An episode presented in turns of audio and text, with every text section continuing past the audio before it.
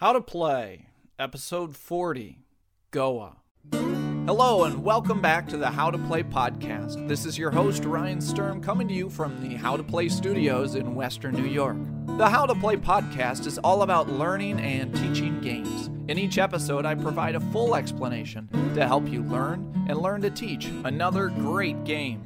For more How to Play episodes, special episodes, teaching guides, our discussion forums, and to help support the show, visit our website at www.howtoplaypodcast.com. Also, be sure to visit our affiliated podcasts on the Dice Tower Network at dicetowernetwork.com. Now, let's get to today's episode. Hello, everyone. Thank you once again for tuning in. This is your host, Ryan Sturm, and today we're covering Goa, one of my top 20 games of all time. Now, my apologies. I know it's been a long time. I know we had the fundraiser to support getting the show out monthly. All I'll say is that I had a lot of personal issues with my family and September and August were real crazy months here for the Sturm family. But we'll get back in schedule. Things have all sorted themselves out, and we're getting back to the new normal. So here we go, episode 40. This episode was recorded on September 29th, 2012, and we'll get to talking about Goa in just a couple minutes. But first, I need to introduce our sponsors for this episode. This episode's sponsors are the good people of the South. I had a bowl of grits this morning in tribute to all of you. In Alabama, thank you, Robert. In Florida, thank you, Bob, Mark, Jamie, and Jim. In Georgia, thank you, Robert and Scott. In Kentucky, thank you, Justin. In North Carolina, thank you, Robert Miracle. What a wonderful name. And the good people of Texas Perry, Brett, Seth, Rachel, Craig, Paul, and Michael. Thank you all very much. This episode is for you, the great supporters of the South. So now let's get to Goa. Goa was designed in 2004 by Rudiger Dorn, published by Rio Grande Games, and then we've all, a lot of us, uh, including me, have been patiently, patiently, and then not so patiently waiting for the game to be reprinted. And the designer wanted to take the game back and make a few little adjustments to it. And I'm happy to say it was worth the wait, having just played the new version here that was released in August. And it's titled, you can tell the difference because it says Goa, a new expedition. And this one is printed by Z Man Games. Plus, you can probably not very easily find, at least uh, at your online retailers, the old version anymore. Goa plays between 2 and 4. I personally am not very interested in trying this with 2. It's good with 3, uh, but definitely best with 4. You're really looking for 4 players. I mentioned before that this game is in my top 20 favorite games of all time. I really love this game.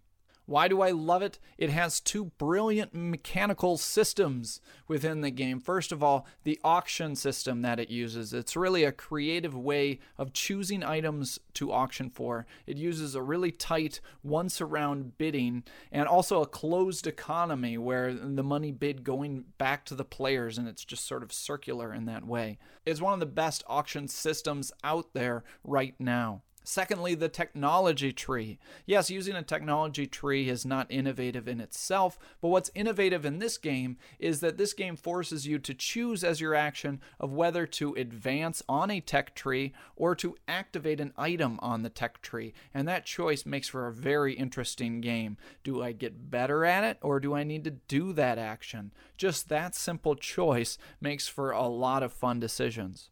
This game's really the best of what Euro games do. Originally from sort of the, the height of Euro games, I guess, around 2004. It has, as I said, one of the best auction systems. It does very well the sort of multiple paths to victory. It's a constructive game where you, you get that good feeling of sort of building up your own little world, as we talked about constructive there on, on the Ludology podcast. You build up that economic engine and you feel like at the end of the game, even if you don't win, you feel like you've created something and and you're further than you were at the beginning of the game. It has that nice indirect conflict. All the conflict happens through the auction phase of the game and you know they're not directly taking away from you something that you you own. It's they're taking away something maybe that you want, but they can't really directly impact the things that you already have. And unlike a lot of Euro games, this game really feels unique. There's no game that I can really directly compare Goa to.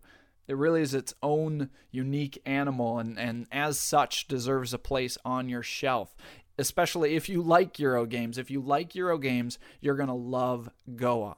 It gives you and does all of this, it wraps all of this in to a very tight package. You can easily play this game in 90 minutes, if not less. And you probably have to make about 50 tough, interesting decisions in those 90 minutes. It has quick turns and a lot going on. So who won't like this game? Well, it's pretty clear. Uh, you know, this is a through and through Euro game. It's a mechanics first game. You don't play games designed by Rudiger Dorn for their immersive theme.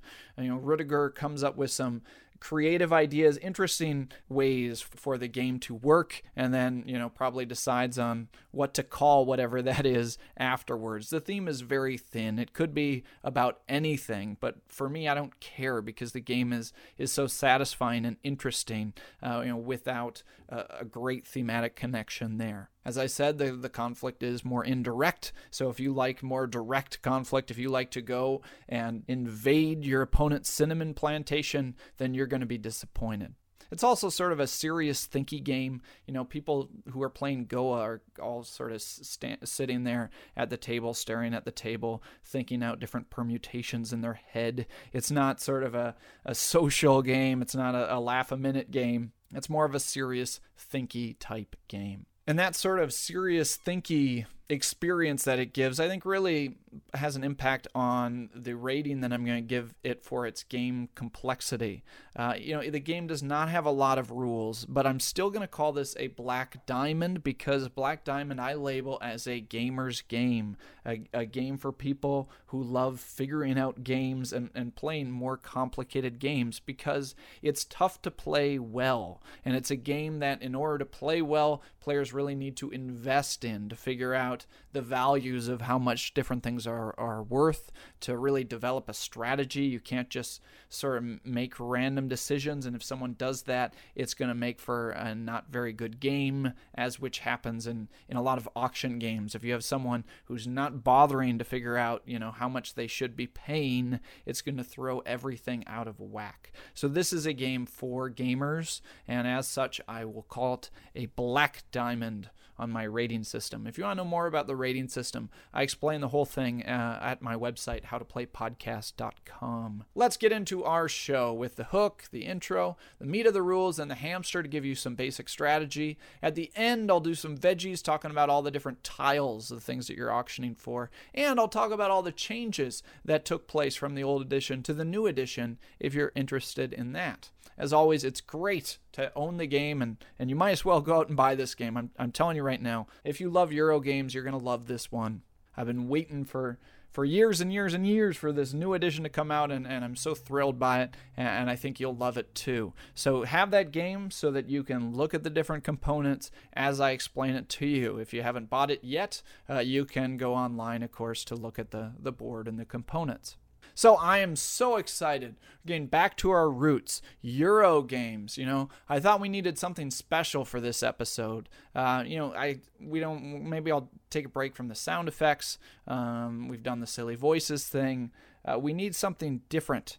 And I thought, you know, what would be really great would be for me to sing some karaoke because if there's one thing I get a lot of requests for is for me to sing more on the podcast. And if we could make it sort of like a, a theme, a theme song for this episode, I think that would be really great. So I'm going to get out my Casio synthesizer, um, dust off the old drum machine here, my headband, and my members only wallet, you know, because we're going way back, way back to 2004. Let's do this.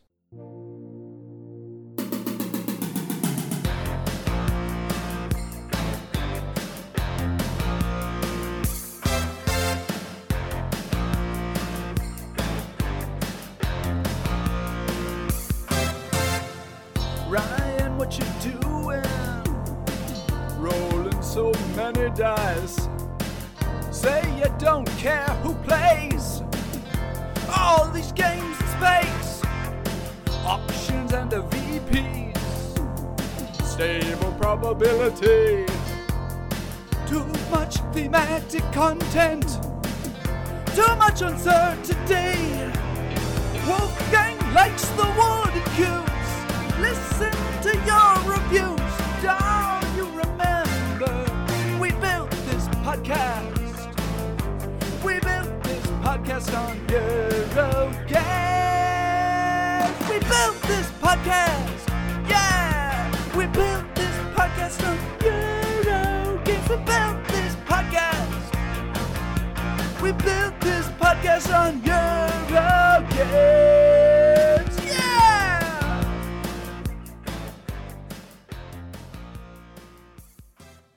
Part 1 The Hook. What the game is about. Welcome to Goa. You are a Portuguese merchant trying to profit off of your colonies in India. In this game, we will play eight rounds, each of which is divided into two major parts an auction phase and an action phase. In the auction phase, you will attempt to win auctions to purchase tiles that will give you the major resources of spices, ships, colonists, as well as special abilities. Then, in the action phase, we will take turns playing an action. Of course. In actions, players will be choosing either to collect resources or to spend those resources in order to advance on one of the five progress tracks. And in each round, we'll go around three times taking an action.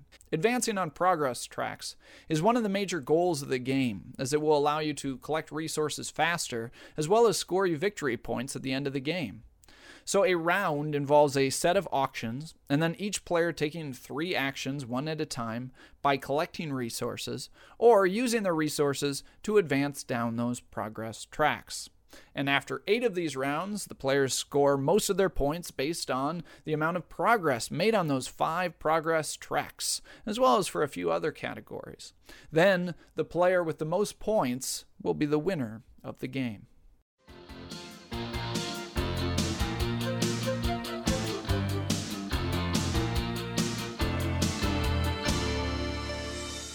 Part 2 The Meat How to Play the Game.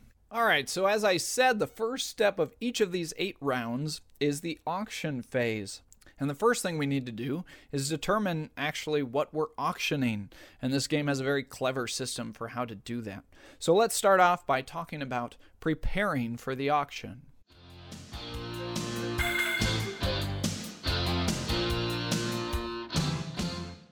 So, in order to choose what we're auctioning off, we have this cool auction grid. It's a 5x5 grid. At the beginning of the game, there's a bunch of these tiles, and you mix them around, and you put them on this grid in the center of the main board. The player who's randomly determined to be the start player will start the auction by having what's called a flag tile. It's a, like a half size tile. And they're going to start by putting this tile on the outside of this 5x5 grid. In so doing, they're choosing which auctions are possible. The person with the flag tile so will put that tile down adjacent to one of the tiles on the outside of the grid. Then they're going to take their auction token that says the number 1 and put that on top of the flag. Then it will be the second player's turn to place an auction token down. Now they have a choice based on what that flag tile is adjacent to. Based on where they place that, the person could have two or three choices because they're looking at things that are adjacent to that flag tile, and diagonal counts as adjacent. They're going to look at those tiles and they're going to really think about which one of those tiles they think is worth the most money whichever one of those tiles that they put their little auction marker on, they're going to be the auctioneer for that tile, meaning that whoever wins that auction is going to pay them the money. Or if they choose to buy it themselves, then they'll have to pay the bank. But usually, the best situation is you want to put it on something very valuable and you want someone to bid a lot on it and pay you that much money for it because that's really one of the few ways to actually make money in this game so that you can bid on other valuable tiles. Then the round would continue. The third player would place their auction marker on a tile that was adjacent to wherever the number two is. Then they might have something like five choices because it can be any of those ones surrounding where that number two is, including diagonal. And then the fourth player, again, would take their number four of their color. Everyone has a set of five of these auction tiles one, two, three, four, and five in their color. And so the fourth player would take the number four, say it was green, look at the adjacent tiles, the ones adjacent to the one that the three is on, pick one of those tiles, put their four on, and then it would come back to the person who played the flag because they get to put one down too. So they, they would pick their number five and they would put that marker down on a tile adjacent to wherever the four is. And now we've established what we're going to bid on. We're going to have five auctions. We're first going to auction for the flag Then we're going to auction for the tile that the number two is on, then the one that the number three is on, till we get to the one that tile number five is on. If you had three players, you would only have four auctions. Two players, you would have three auctions. In the first round, you're going to have a full 5 by 5 grid. In round two, it's going to get a little funky because you'll have some tiles missing on that grid. So, some interesting things can happen. The person who places the flag can actually put it inside the grid. And you can have a situation where someone can place an auction marker and there's no tile adjacent to that anymore. In that case, the next person would get to choose whatever tile they wanted on the grid to sort of restart the train. We have A tiles and B tiles. The A tiles are used for the first four rounds of the game. After round four, any tiles that are still left on there are wiped out of the game. Then we have B tiles, which are a little bit more strong and more valuable than the, the A tiles. And you randomly put those out and you use those for the final four rounds of the game, rounds five through eight.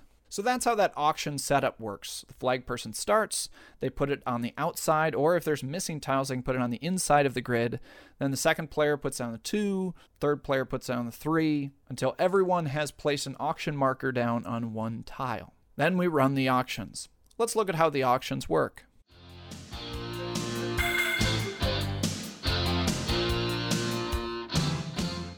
So here are the rules for the auction.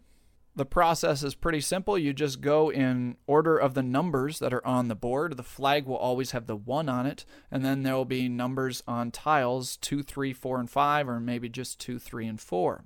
So you always start with the flag auction. And whoever placed that flag, he's the auctioneer. He has that one down in his color. For example, I would be blue, and I would have my one on the blue.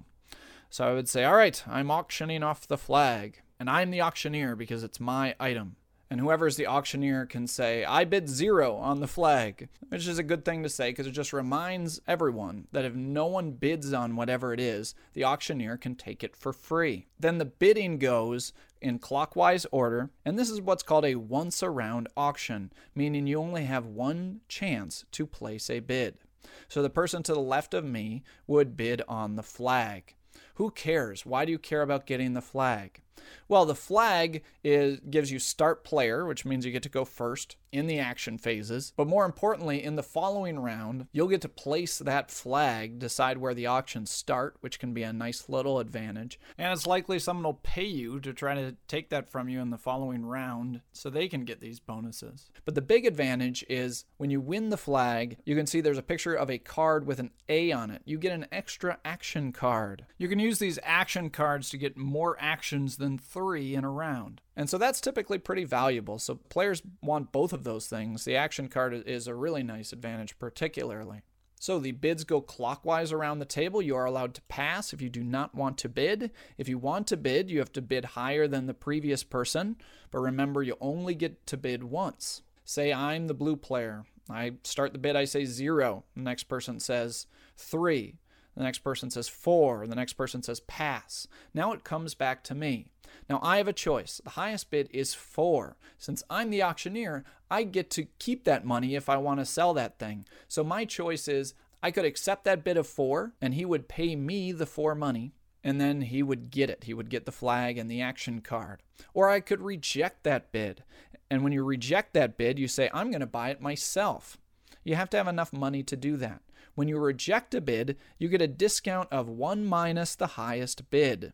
So in this situation, by rejecting the bid and buying it myself, it would cost me 3, but then I would get to keep the flag and I would get the extra action card. So you always have to sort of play that game when you're bidding is how much money is he willing to accept and how low would be too low for him to reject it and buy it himself. Remember, whatever the high bid is, the auctioneer either takes that money from the player or they reject that bid. And when they reject the bid, they subtract one from the highest bid. So if the highest bid was seven, I can either take that player seven, say, I'll take your seven, or say, I'll buy it for six. That six money doesn't go to the player who bid, that goes to the bank.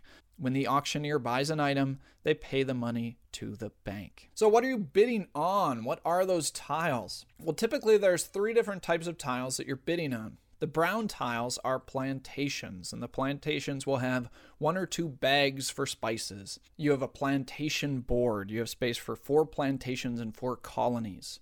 And this is how you get plantations from the auction board. And if you win a plantation, you get to take it, put it on your little plantation board. Say it was a cinnamon plantation with two outlines of spice bags. And the plantation comes already loaded with, with those spices. So you would get two bags of cinnamon. Uh, you would take two of these cute little wooden spice bags and put it right on that tile. So not only do you get the two cinnamon spice bags, but you also can regrow more cinnamon. And we'll talk about how to do that later. But it's very important you get these plantations because the spice bags are what you need to go up on the tracks. Next, you'll see blue tiles. The blue tiles are sort of bonuses. They're like a one time collection of resources or a one time special effect. Some very common ones would be to take three ships or to take three colonist cards. The ship cards are also needed for upgrading on those tracks, and the colonists are used for colonizing, which I'll tell you more about in a minute. And you just get whatever the tile said, and then you and you just put the tile in the box. The ones that give you a special ability, you have to wait till your action phase, and then you can use that special ability. It doesn't count as your action, you just have to wait till your turn on the action phase to do it. And then you get the special thingy, and then you put the tile in the box because it has been used. And I'll tell you more about some of those special abilities in the footnotes. Then there's these orange tiles, and I like to call these like income tiles because these pay you every round. Once you get one of these, one of them is um, $3 and one of them is a ship card. Once you get them, you can use them every round. So if you get that $3 one in the first round, it's going to pay you $24 over the course of the game because 8 times 3 is 24. So you just flip it over every round and then you take the money. Or the ship card could get you up to 8 ships. The brown are plantations that give you spices immediately and the ability to grow more of that spice. The blue ones are, are a one time reward of a bunch of ships or, or colonists or something. The oranges pay you out over the course of the game once per round. So that's the rules for bidding and what you're bidding for. Since everybody puts out a tile, hopefully you win at least one of those auctions and get at least one of those tiles. But it could happen if you're so poor in money that you don't. That's the end of the auction phase. Now it's time to start taking actions.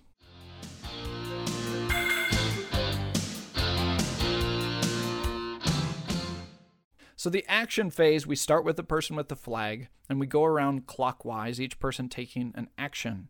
And we're going to go around three times, and then pretty much the round is over. We're going to go on to round two and auction again. So, what is an action? This is something I referenced earlier in the part about what I loved about this game. In an action, you have to make the difficult decision of you have these five tracks. You have your your five uh, your progress board is what it's called, and there's five vertical tracks. You have a cube at the top of each one, and your goal is to move these cubes down to the bottom of the tracks.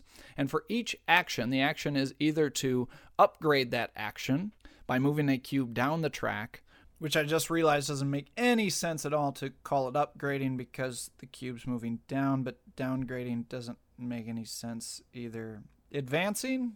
Devancing? I don't know. Moving on the track is one option. Or to take the action. Most of the actions simply give you a certain number of resources. So you have that tension between needing to get stuff and wanting to upgrade them so you get more stuff when you take the actions. And of course, in order to upgrade, you need stuff. Let's look at those five action tracks and how they get upgraded. From left to right, we have ships, grow spices, take money, get expedition cards, and colonize. The first three are the most basic. The first one, for example, uh, the action there is take one ship. So as your action, I can just say, I'm going to take one ship card. If you upgrade it, you move down the track, you'll see the next space says two ships. My three actions in a round might be my first action is to take a ship, it comes around to me again. I upgrade my ship track, and then next action, I take two ships. And those would be my three actions in a round. The next action is grow spices. This is only useful if you have empty plantations. So you want to win those plantations and then you'll you'll probably use those spice bags up and then you'll want to refill them. The first one on the track is to grow one spice and then next is two and then next is four, six, eight. So by the end of the game you might have four or five plantations all empty, and you can take one action and refill all of them with spice bags. Hooray! And the reason you need the ship cards and the spices is because those are the resources you need to pay to go down the tracks. The next track is to take money.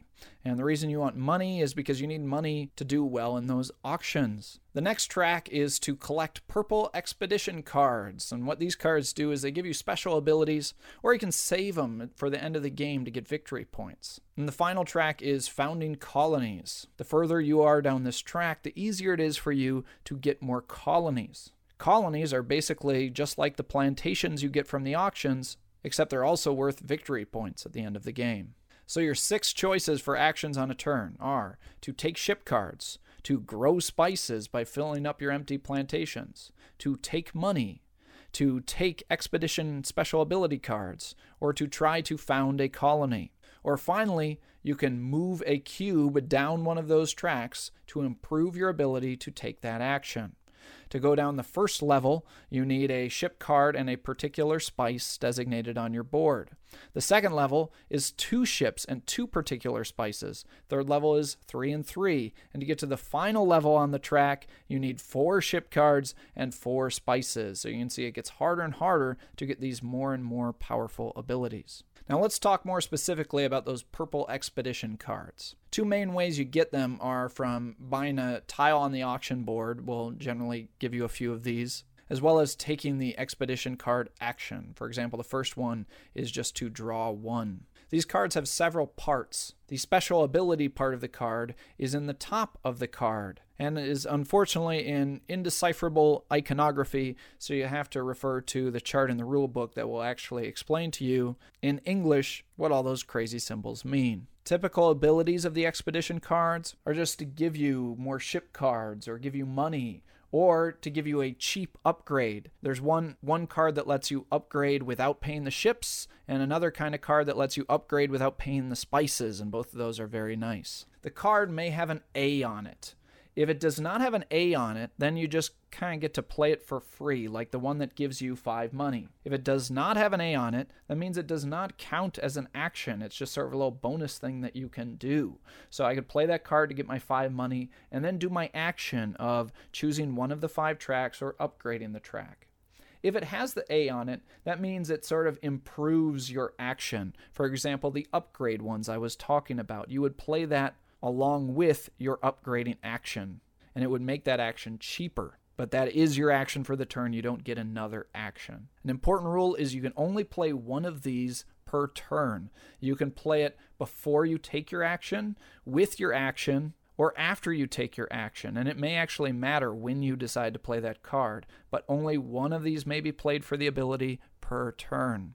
Now you'll notice on the action track there's actually two numbers. The first one is 1 1, the next one is 1 2, the next one on the tree is 2 3. The first number is how many cards you get to draw when you take the action.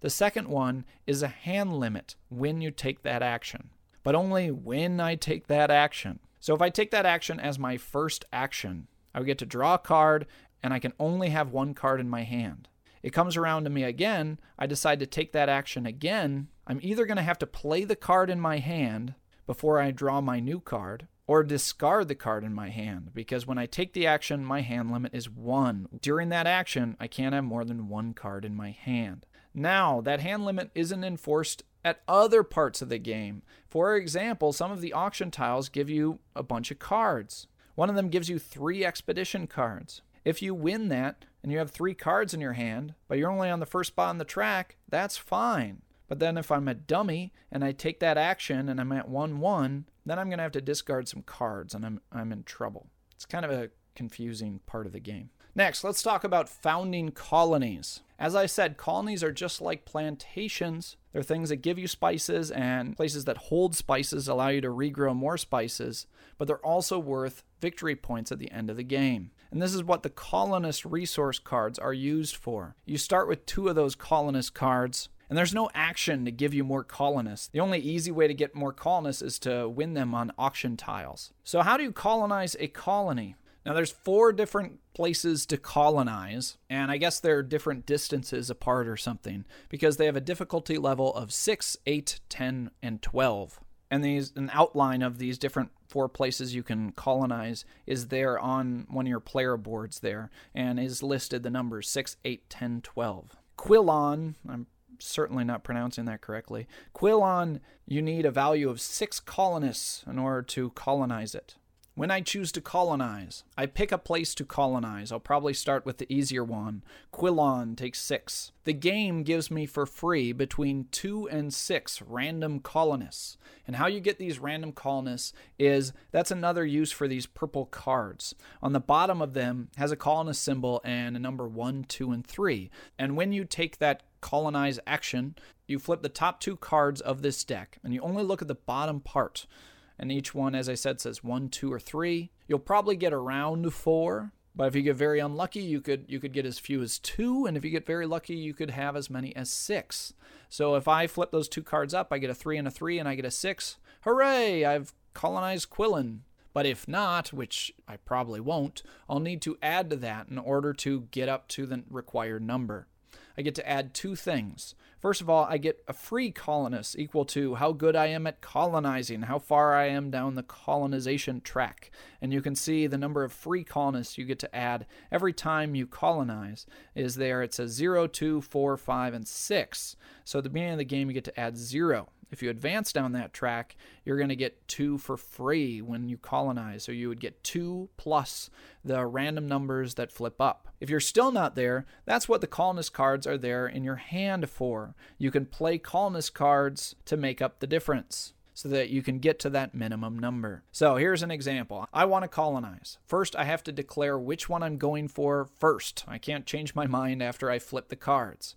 I say I'm going for Quilon, has a difficulty of 6. I flip the top two cards of the Purple Expedition deck. I look at the bottom, I got unlucky. I got a 1 and a 2 for a total of 3. On the colonization track, I've progressed one level, so I get two free bonus colonists. So I get the 3 plus the 2 for free.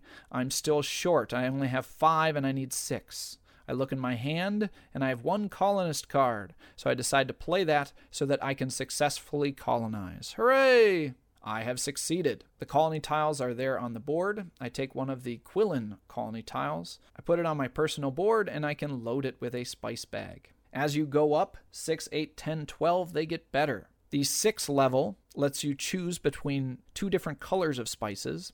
The 8 level, you can choose any spice you want. The 10 level holds two bags of spices, which you can choose between two different colors. And the Calcutta, the 12, the most difficult, holds two bags, and when you grow there, you can choose any color you want. You can do these in any order you want, but you can only do one of each. So once I knock down the easy one, I'm going to have to maybe go down that colonization track in order to start getting the more difficult ones. If I fail, say I didn't have that extra card in my hand, I do not get the colony tile, and as sort of a booby prize, I get to take one colonist card from, from the bank. And now, hopefully, next time I colonize, I'll be able to do it. You're also allowed to not play the colonist cards in your hand if you think you got really unlucky and you don't want to burn all your colonists, you may decide not to play them. Now, that's how colonization works.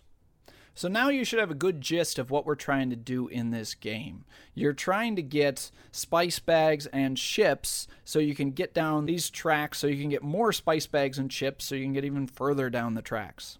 But beyond that, getting down the tracks is the major goal of the game. If you looked at the left side of these tracks, you'll see numbers 0, 1, 3, 6, 10, and those are victory points. They go up in this funky triangular fashion. The further you get down them, you get sort of quasi exponentially rewarded. Triangularly rewarded? Does that make any sense? And these victory points are most, probably at least two thirds, of the victory points you're going to get in a game that really only plays to about 40 or 50 or so victory points. So that's really what you're trying to do. Now you'll notice a few other symbols on this progress track board. There's two different kinds of progress bonuses you can get, and cleverly Mr. Dorn has rewarded us for doing opposite things on this track. You get rewarded for being balanced, and you get rewarded for specializing. And both of these rewards work completely differently. Let's talk about a specialization bonus that I'm going to call. By the 6 and by the 10, you'll see a purple card symbol. This is a bonus for doing really well at one particular track. The first person to get to the fourth level of a particular track gets a bonus expedition card. And again, hand limits don't matter. Let's say I'm the first person to get to the fourth level of the ship's track. No one else has gotten there yet. I check, I say, I'm the first person here, and I take a purple card. Hooray. And then next action, maybe I get down to the, the fifth level. Same thing happens. I'm the first person to the fifth level of the ship's track, and I get a purple card. There's also a bonus for balance. You'll see on the right side of your progress board, there's a bonus action card symbol. These are cards with a red letter A on it. That does not stand for adulterer, it stands for action. With these, you're not competing against the other people to get there first, it's just whoever can do it. Anyone who advances all five tracks at least one level, one of them could be further down. Once I advance my fifth track and I have advanced all of them at least once, I can show that to the other players and claim one of these bonus action cards. The same thing happens if I advance all my tracks down to the next level, and so on and so on. Though realistically, because of how difficult it is to get to those bottom layers, you'll probably only get one or two action cards in this way. So, first person to the fourth and fifth level of each particular track gets a purple expedition card. Whenever anyone advances all five tracks to the first level or the next level, then they would get to take an action card. Let's talk about those action cards. How can you get them? You get them, remember, from the flag auction at the beginning of every round. Whoever wins that gets to take one of those cards with a big red A on it. Some of the tiles provide these action cards. And when you get this balance bonus for progressing each of the tracks, you'll get one of these. Here's how these are used. After we go around three times, each person will have an opportunity to play one of those cards to take another action. They just turn that into the bank and do their standard action how they normally do it, either going down a track or choosing one of the tracks and doing that action like taking chips or money. And so the start player would start. Maybe he cashes in a card, does an action. Other people pass or they don't have one. Maybe the fourth player has one. He chooses to use his. Then it comes back to me. I have another action card. I decide to use it at that point and take another action. You keep going around and around till people are out of action cards or choose not to use them. You are allowed to carry over up to one of these each round. So if you have three of them, you're going to have to use at least two of them. No fair saving them all up to the end. But that's it. Now you know everything about how to take those actions. After we go around three times, people may use their A cards. Maybe we should call them Fonzie cards. A. Probably only slightly better than Hester Prynne cards. But that's how the actions work. Now let's just review the full game structure and how we tally up the final scores.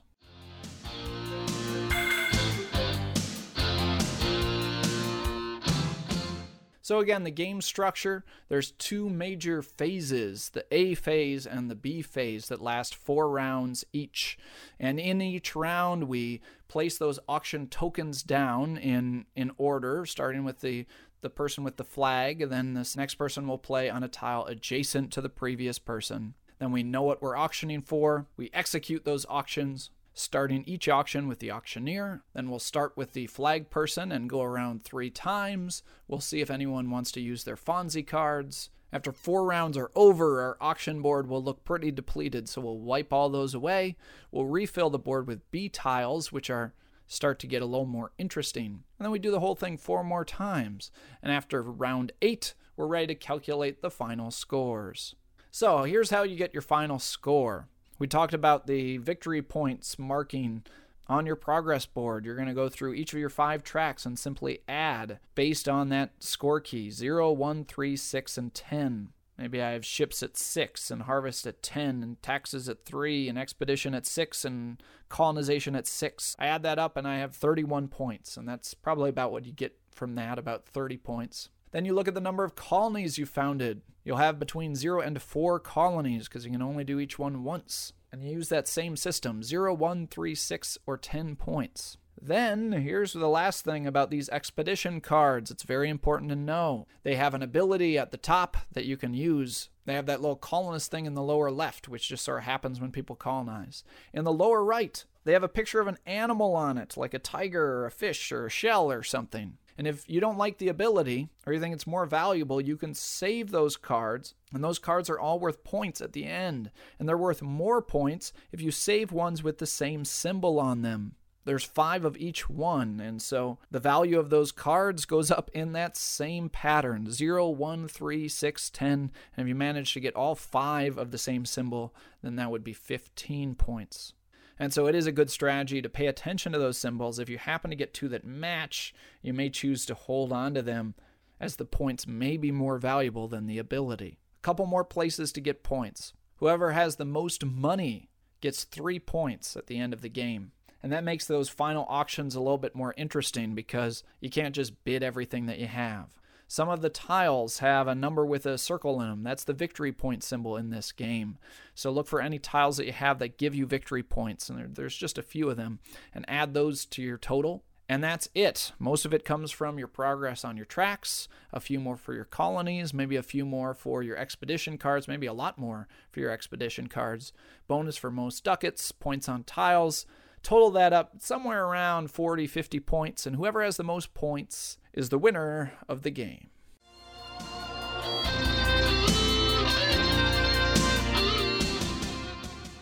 Part 3 The Hamster. How to win the game. All right, let's talk Goa strategy, shall we? I haven't played this game as much as I, I, would have liked, but I can tell you what I've learned so far. Most common mistake when people first start playing this game, when they put their auction tiles down on the board, they get excited by the things that they want. And so they put their little auction marker on the thing that they want. No, no, no, no, no, no, no, no, no, no, no. You want to put them on what your opponents want. You actually have to look at look at their board, look at their game situation, get inside their head, see what they're missing. Do they need ships? Do they need plantations? Do they need colonists? And that's what you want to go on. Try to put blinders on for what you want. Or maybe, if you really care, you can try to get close to the things that you want, but you don't want to actually put your marker on what you actually want. Next, what do you bid? This is the hardest part because, as I said, you can't really feel people out. You have to figure out what the magic number is on the first try. A few of the considerations the order in which the auctions happen and what place you are in that order really matters. Keep in mind, are you going to give a bunch of money to someone that you might be competing for on something else later? Are you going to be getting your money, say, in the second auction that you could use in the third and fourth auction? Pay attention to when you're getting money and when you're going to give other players money because that matters. Next, in determining a value, it's not exactly as important as how much it's worth to you, but how much is it worth to you compared to the other players? If you can find something that's valuable to you and the other players don't care about as much, you can maybe get good deals on that. Also, sometimes you know you, pick out what you really want in the four or five auctions but don't forget to bid just to make sure that people have to pay at least a decent amount for what something is worth you can't really let anybody get anything for zero. You know, you should at least probably bid two because then they'll have to at least pay one to the bank. Everything's worth at least two, probably more. But a lot of times you may have to place that bid of maybe three or four just to make sure that somebody, even if you don't really want it, just to sort of get in somebody's way to make them pay a few bucks for that thing that they need. Another thing to think about when you're placing your bids is how many auctions are you trying to win that turn? If you're just trying to win one auction, if that's all you really need, then that's going to change what that number is. If you can win two of those auctions and plan out, you know, about how much money that's going to be in order to do that, figure that out in advance. And a last tip for you, sometimes it can feel like you're just picking numbers out of the sky. And what you pick for these numbers is one of the most important factors in winning this game. But one little guidepost for you and really help me in just getting a little better sense of value is think about the auction for the flag. When you bid on the flag, you get the flag, which is starting player, you get to place where that flag goes, you get an action card, and you get to be the auctioneer for that flag the next time. People are going to pay you money to take that from you. The most valuable thing is that action card. At the very least, you can use that action card and take money with it. The lowest money is four. So at the beginning of the game, you can just turn in that action card for four, but keep in mind all those other benefits that you get. So the value of that flag has to be worth somewhere around how much money you can get with that, that extra action. If you've moved down to the track where you can use one action to get 10 bucks, then that extra action starts to be worth 10 to you. And as you play the game, you'll notice the values for everything escalate, escalate, escalate, which makes the game very interesting. Lastly, about value is remember it's a closed economy that that money floats back and forth. Don't forget, in an auction, you just handed that person $7. They have that $7 for the future bids. Don't forget to pay attention when somebody takes money because that's inflating that closed economy. A lot of considerations here, which is why I love this game. So, beyond the, some of those value discussions, let's talk about some overarching strategies for playing this game. First of all, you have to have plantations. You can get those plantations in, in auction. And if you don't get any in auction, you're probably going to have to do some colonizing. Without any plantations to get spice bags, there's not much you can do. Next thing, you are going to have to upgrade. It's kind of the main goal of the game is to upgrade your tracks. And in order to upgrade, you need spices and ships. Now, there's a couple different avenues that you can go down to get those things. The most obvious way to get those things is to get plantations from the auction track, upgrade your spice and ship tracks so you can get more ships and quickly fill those plantations and get further and further down those tracks. Now, the purple cards, the card strategy, as I mentioned, there's some cards there that will help you with upgrading. So if you go down the card track, that lets you be a little weaker in getting the plantations and the upgrading or getting the ships, as you can get a little help there. And the other way to go about it is a money strategy. If you really focus on getting lots of money, heading down that money track, and taking a lot of actions to collect money, then you can dominate the auction phase of the game in order to deal with your weaknesses of not being very far on the ship track or having a lot of plantations or refilling plantations. You can make that up by picking up things to, to help you upgrade and picking up more tiles in the auction. So you can already see the wide variety of strategies you can choose based on the flow of the game. But just focus on the ways to get points and thus win the game. Your major objective is to get down those tracks. That's how you get the most points. Also, getting colonies is a good way to get points. And optionally, something you could really go for or something you could just sort of ignore and not worry about is getting a lot of those purple cards at the end of the game and trying to match up those symbols. It's something you can really stack up a lot of points. But if you don't focus on that, that card track, you might work on the other avenues of the game to get points. But that's about it. It's a simple game. Get good values on your auctions and upgrade your tracks. Figure out how you're going to get those ships or spices or discounts to get those cubes down those tracks and score the most points. Of course, you, you could just slide them down when nobody was looking, but that would sort of take out a lot of the fun behind the game. I hope you enjoy as much as I do this exciting auction system an excellent resource management game of Goa.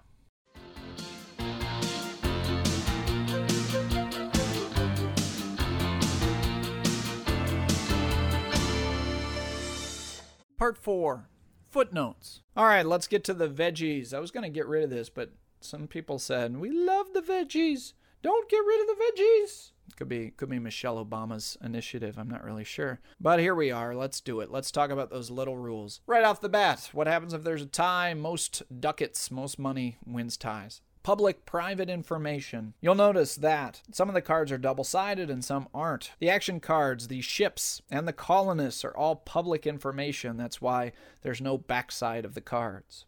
The expedition cards, of course, and the money do have backs, and that means that information is private.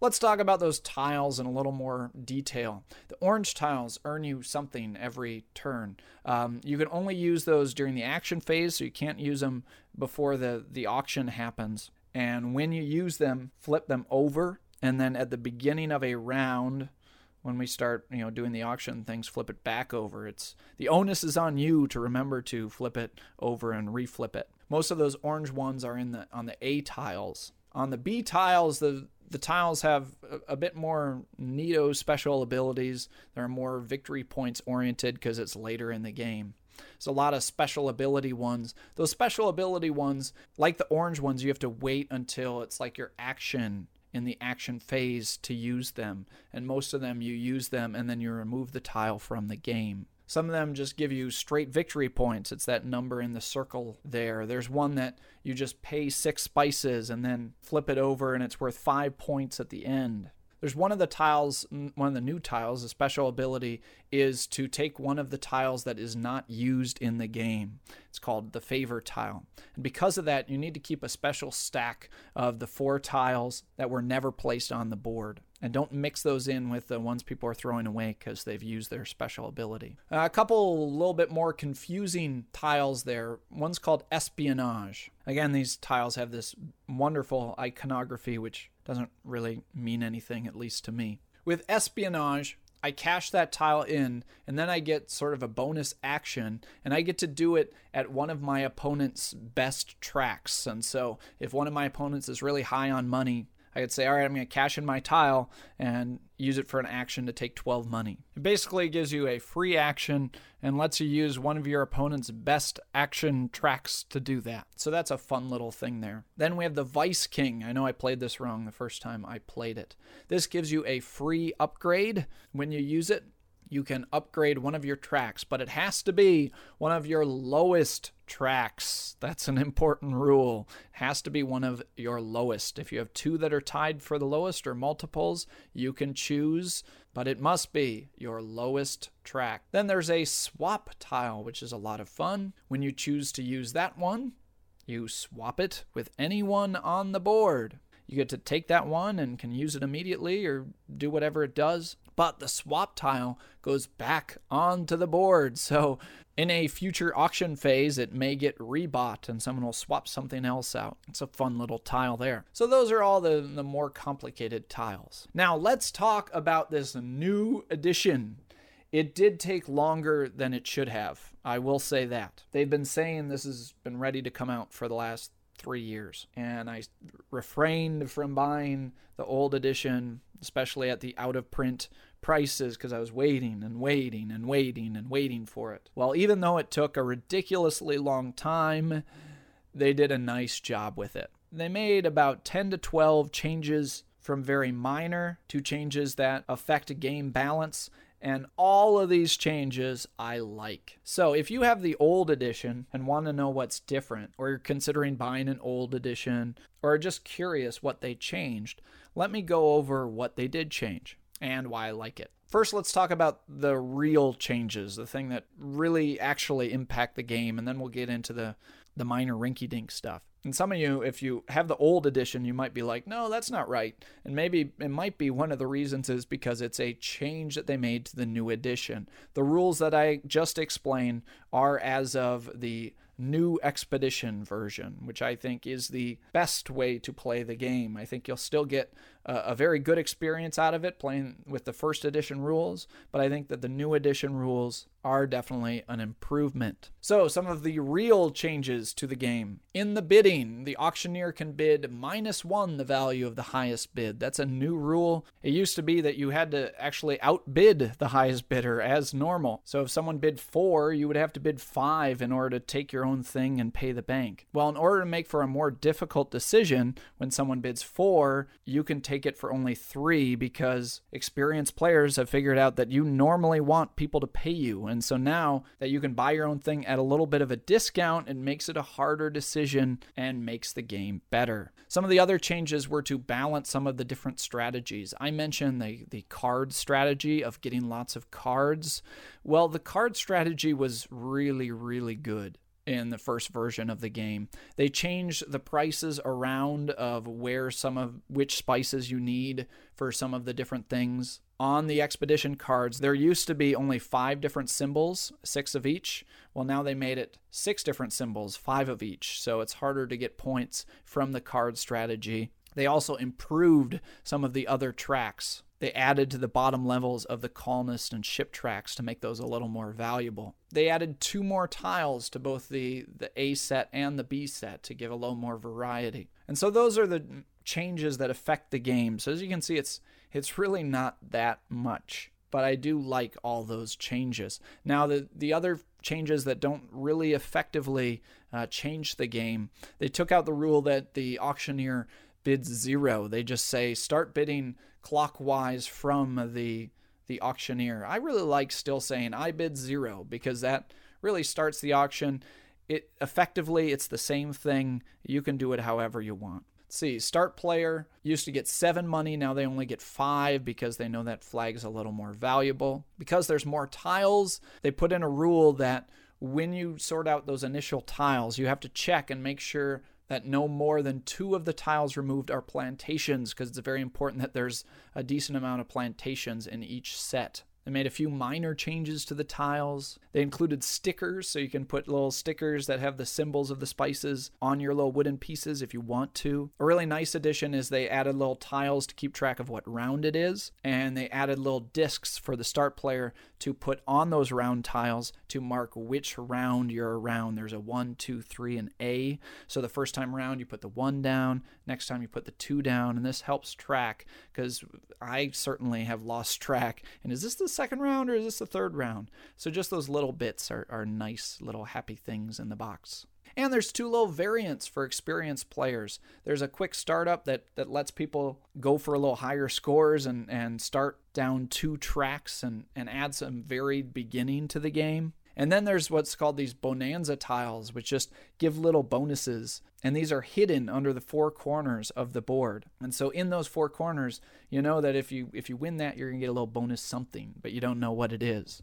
So I really look forward to uh, experimenting with both of those, and just look forward to playing this game a lot more now that they've got this really well balanced version of the of this great game. And I really want to play this a lot more uh, over the next year. I hope you will give it a shot. I hope you uh, find as much respect for this game as I have. In fact, a little fun fact in I talked about my educational designs in, in an episode of Ludology. I actually designed a little Native American board game using that sort of tech tree concept and sort of stripping it down making it a, a, real basic game. But that mechanic was very inspirational to me, as well as just the, the way the auction system works. I, I just can't say enough about it but I can almost say enough about it because my voice is starting to get dry. We're at about uh, two hours of recording time. I need to edit through all this and get it out before October to meet my promise to you, the wonderful supporters of the How to Play podcast. So I'm going to shut down the mic now and get busy on the editing so that I can get this out to the interwebs for your enjoyment. I'm going to try to get back on the air sooner in October hopefully somewhere in the middle of October with another great episode of How to Play. I hope you enjoyed this one. I hope you've been enjoying our episodes there at Ludology, and I hope you'll enjoy some of the other podcasts there on the Dice Tower Network. Be sure to go to dicetowernetwork.com. There's a lot more joining the network. There's probably 10 or 20 podcasts there. So while you're waiting for me, checking your iTunes daily to see if the new How to Play has been released. There are a lot of other great podcasts there for you to choose from, including the D6 generation, which I hear has just joined our fine network. So I hope you'll enjoy some of those other shows and look forward to coming back here in October for another wonderful episode of the How to Play podcast. Thanks again to the great supporters of the South. I hope you all enjoyed that one. Originally, I had planned on d- doing the entire thing in my wonderful Southern accent. I decided that that that may get a bit annoying and um, may not be very respectful, so decided to uh, you know maybe leave that out. I hope you all have a very pleasant fall. My favorite season. I got a, a brand new class of, of children to teach this year. I'm excited for the year. Excited to spend the fall with my family. I hope you have a good one with your own. That's it for me, everybody. Hopefully, you'll hear from me soon. Thank you so much for listening. This has been Ryan Sturm of the How to Play podcast. That wraps up this episode of How to Play, but be sure to visit us on our website, www.howtoplaypodcast.com, for all the How to Play resources, to discuss the show, to contact me, or to show your appreciation for the show with a PayPal donation. I count on your support to help keep How to Play growing. If you use and love the How to Play podcast, I need your help. Show your appreciation by making a donation spread the word about the show, and just let me know what you think about the show there at the Guild. Thanks again to you, the How to Play listeners around the world. And until next time, I hope you will learn, teach, and play great games. The How to Play podcast is part of the Dice Tower Network, the premier board gaming media network, featuring Ludology and the flagship podcast, The Dice Tower. Find out more at dicetowernetwork.com.